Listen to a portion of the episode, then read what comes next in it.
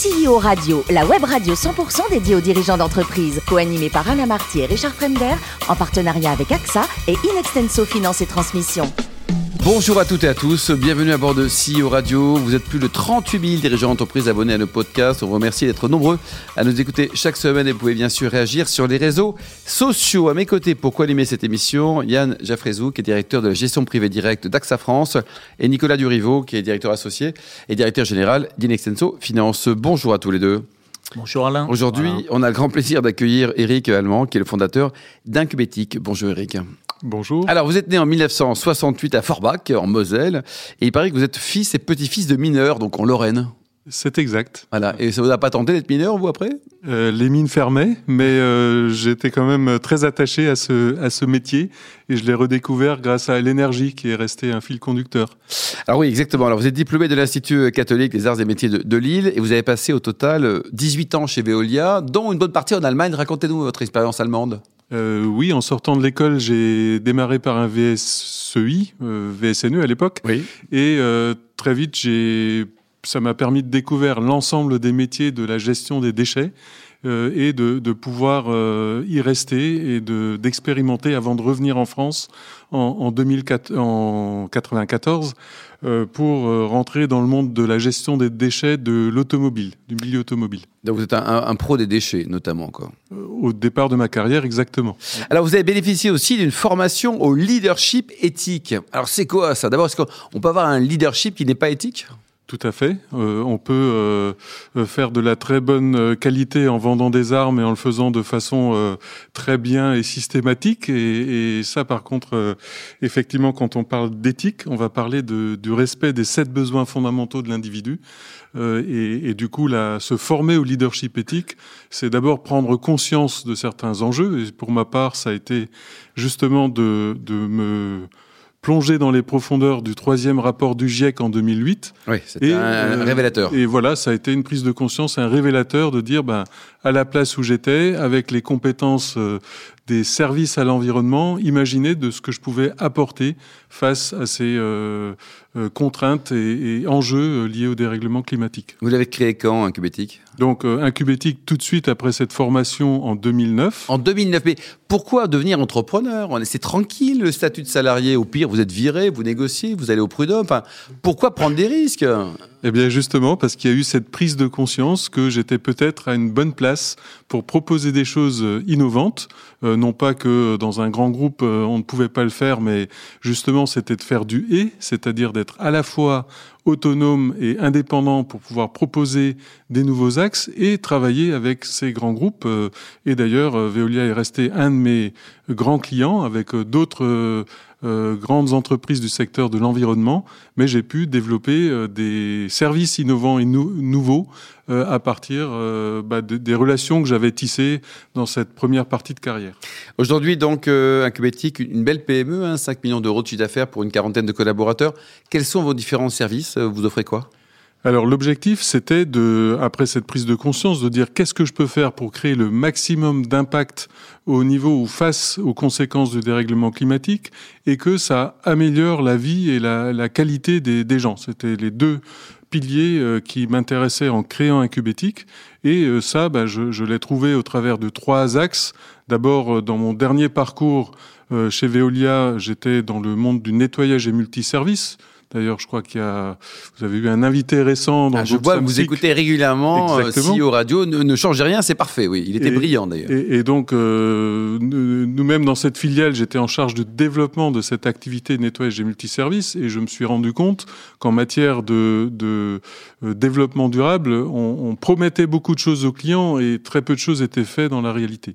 Donc, un des premiers axes a été de proposer euh, aux grands comptes, comme l'État avec l'UGAP, d'animer un groupement d'entreprises euh, locales, régionales, avec euh, des composantes particulières en matière d'insertion, et d'aller mettre en œuvre tout ce qui était bonne pratique liée au développement durable, partenariat insertion, logistique propre, réutilisation, euh, matériaux recyclés, donc de, vraiment mettre en place pour le compte euh, de l'État, euh, de façon concrète sur ces marchés, ces bonnes pratiques. Donc ça, c'est un exemple qui m'a permis de, faire cette transition parce qu'on parle, on ne passe pas sans transition du monde du nettoyage multiservice mmh. au, au, dérèglement climatique. Donc j'ai commencé par du conseil et après du pilotage de projets sur cet axe. Et puis dans le monde de l'énergie, en 2009, c'était déjà la crise ou un moment de crise au niveau de l'énergie.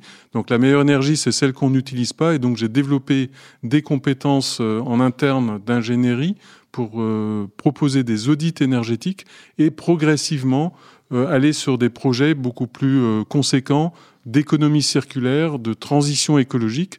Et nous venons d'ailleurs, il y a quelques semaines, d'inaugurer un projet de récupération de chaleur qui a permis de créer des emplois entre Angers et Le Mans, près de Beaugé. 60 euh, emplois créés en récupérant de l'énergie perdue d'un incinérateur. Et euh, euh, là encore, tout un écosystème qui s'est mis en place avec des partenaires régionaux. Et des vrais partenariats privé-public, vous y croyez Parce qu'il faut, faut, ramer quand même, non Alors, un partenariat, ça, j'ai l'habitude de dire, ça ne se décrète pas, ça se construit. Et ce projet dont je parle, on a mis cinq ans à le faire émerger. Il y avait un ministre qui était à côté de vous, hein. les journalistes me l'ont rapporté. Hein. Alors tout à fait, il y avait. Euh, alors le ministre au dernier moment n'a pas pu venir, mais en tout cas il était convié. C'est le local de, de l'État puisqu'il est maire d'Angers. Mais euh, donc des ministres et des, des, des élus euh, et, et, justement ce qui a été mis en avant lors de cette inauguration avec 400 personnes, c'est justement cette complémentarité entre euh, les, euh, la vision des, des, élus locaux qui portaient un projet et qu'on a pu euh, euh, on a pu les aider à mettre en musique avec une vision globale et, réellement apporter euh, ces, ces, compétences, savoir-faire technique d'un côté et euh, de, l'humanité de l'autre pour faire prendre, j'ai envie de dire, cette, cette équipe et, et, la faire gagner.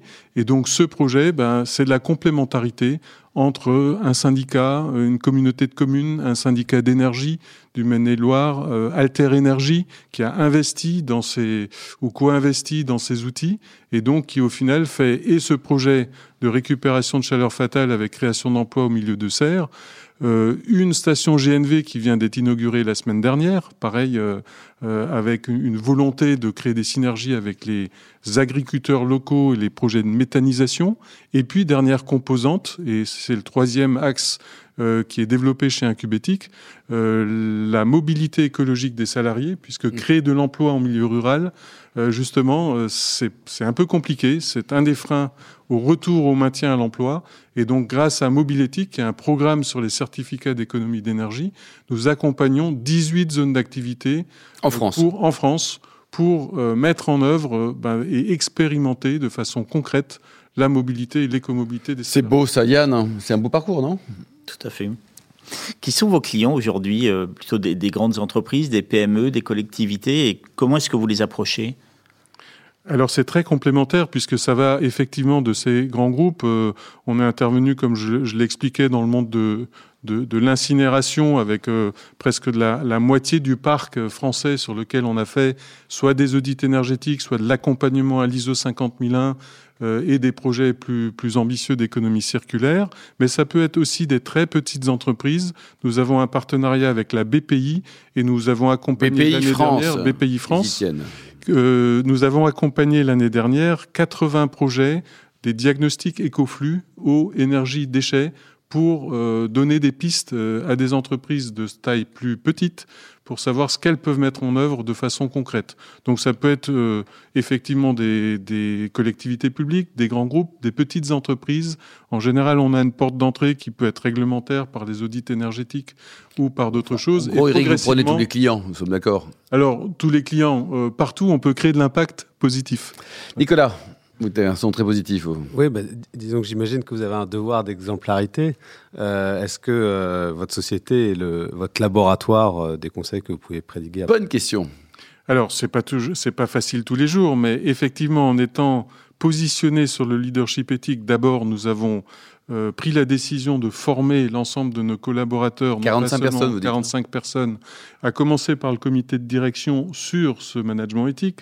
Donc ça, c'était une première exigence. Et puis cette formation, ça démarre aussi, c'est également pour des techniciens qui vont avoir de la sensibilisation et euh, qui vont être accompagnés euh, par rapport au, au service client.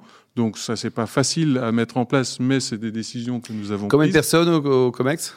Alors au comité de direction, c'est 7 personnes. 7 personnes. Combien de femmes? Et euh, ben, la moitié de femmes. Trois et Trois et demi. demi. Voilà. Euh, donc donc, euh, même 4, voilà. Bon, bah, très bien, c'est parfait, Nicolas. Bon, donc les salariés viennent en métro au travail. Alors, les salariés, alors justement, nous avons expérimenté nous-mêmes toutes les composantes d'écomobilité.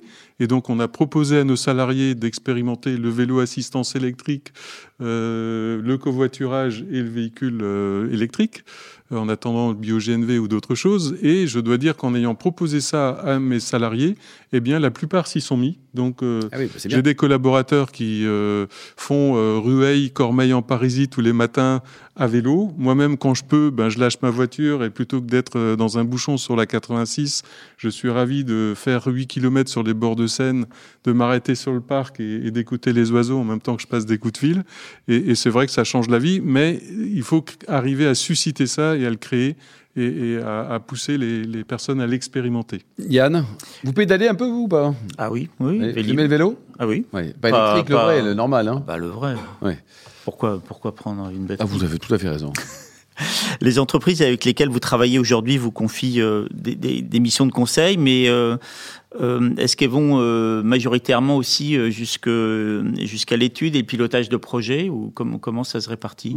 Oui, alors tout à fait. Dans le- l'exemple que j'ai cité, on, était d'abord dans l'audit et de l'accompagnement à l'ISO 50001, très vite dans de l'étude de faisabilité pour voir si nous pouvions piloter ce projet, trouver un industriel capable et intéressé pour s'implanter en bordure d'usine euh, dans ce projet de récupération de chaleur fatale. Et après, ben, nous avons piloté euh, à raison d'une réunion tous les 6-8 semaines pendant trois ans euh, la montée en puissance de ce projet, avec parfois 32 acteurs autour de la table, euh, pour justement faire en sorte de lever les freins et de, de faire ce saut d'obstacles au niveau réglementaire, technique, juridique. Nous avons proposé par exemple de créer une SIC pour euh, gérer ensemble euh, cette station GNV. Euh, donc tout ça, c'est de, de, de l'ingénierie collective qu'on a mis en place, mais animée euh, avec une force de proposition de la part d'Incubétique au niveau de ses partenaires. Nicolas? Ouais, J'imagine que depuis le Covid, euh, ou même peut-être avant, vous ne connaissez pas la crise, vous, vous avez un rythme de croissance infernal. Alors effectivement, 2020 a été une année atypique parce que année de croissance alors même que nous étions stoppés par le Covid.